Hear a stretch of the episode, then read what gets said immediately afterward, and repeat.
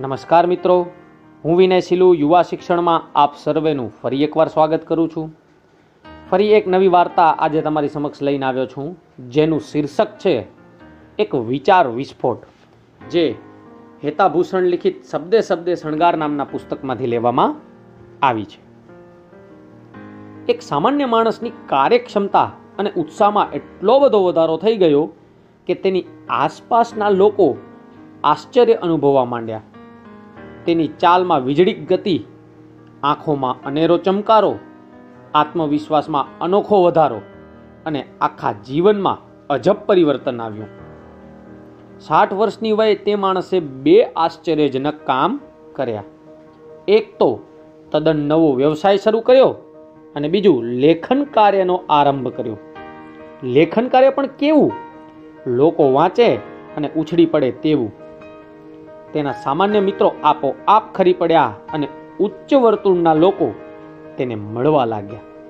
તેની રહેણીકરણીમાં નોંધપાત્ર ફેરફાર થઈ ગયો અને ધંધો પણ સરસ ચાલવા લાગ્યો.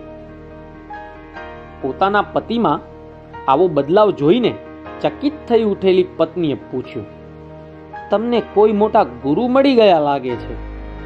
પેલા માણસે કહ્યું, ગુરુ મળ્યા પણ છે અને નથી પણ મળ્યા. મારા એકસઠમાં જન્મદિને મને વિચાર આવ્યો કે હું શું આવા સામાન્ય જીવન માટે સર્જાયો છું? પત્નીએ પૂછ્યું, અચ્છા, પછી? અરે, પછી તો એ વિચાર મારા મનમાં ભારે વિસ્ફોટનું કામ કર્યું. બે દિવસ હું સાવ બહાવરો બની ગયો. પછી મને થયું કે જીવનથી મને સંતોષ નથી. એને બદલાવાના મારે પ્રયાસ કરવા જોઈએ.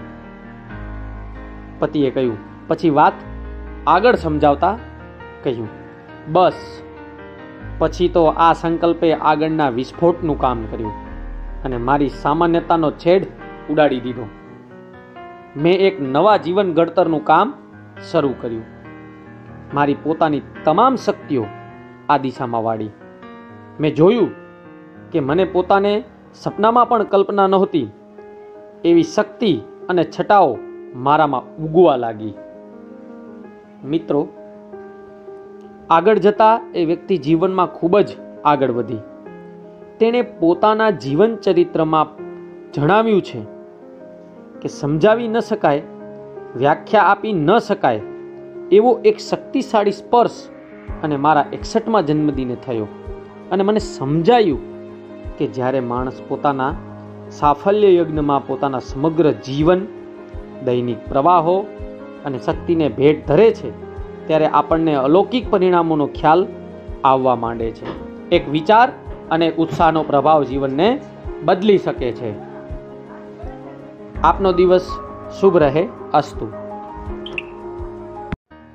નમસ્કાર મિત્રો, હું વિનય સિલુ, યુવા શિક્ષણમાં આપ સર્વેનું ફરી એકવાર સ્વાગત કરું છું. ફરી એક નવી વાર્તા આજે તમારી સમક્ષ લઈને આવ્યો છું, જેનું શીર્ષક છે એક વિચાર વિસ્ફોટ, જે હેતાભૂષણ લિખિત શબ્દે શબ્દે શણગાર નામના પુસ્તકમાંથી લેવામાં આવી છે. એક સામાન્ય માણસની કાર્યક્ષમતા અને ઉત્સાહમાં એટલો બધો વધારો થઈ ગયો કે તેની આસપાસના લોકો આશ્ચર્ય અનુભવવા માંડ્યા. તેની ચાલમાં વીજળીક ગતિ, આંખોમાં અનેરો ચમકારો, આત્મવિશ્વાસમાં અનોખો વધારો અને આખા જીવનમાં અજબ પરિવર્તન આવ્યું. સાઠ વર્ષની વયે તે માણસે બે આશ્ચર્યજનક કામ કર્યા.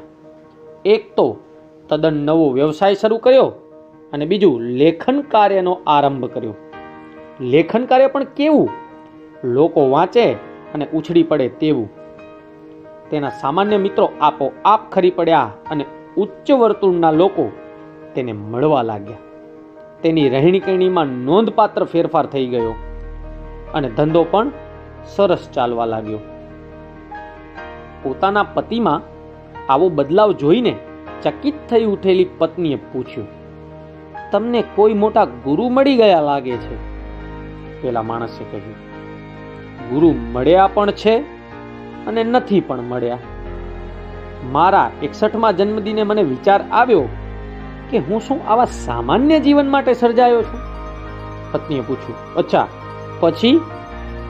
અરે, પછી તો એ વિચાર મારા મનમાં ભારે વિસ્ફોટનું કામ કર્યું. બે દિવસ હું સાવ બહાવરો બની ગયો. પછી મને થયું કે જીવનથી મને સંતોષ નથી.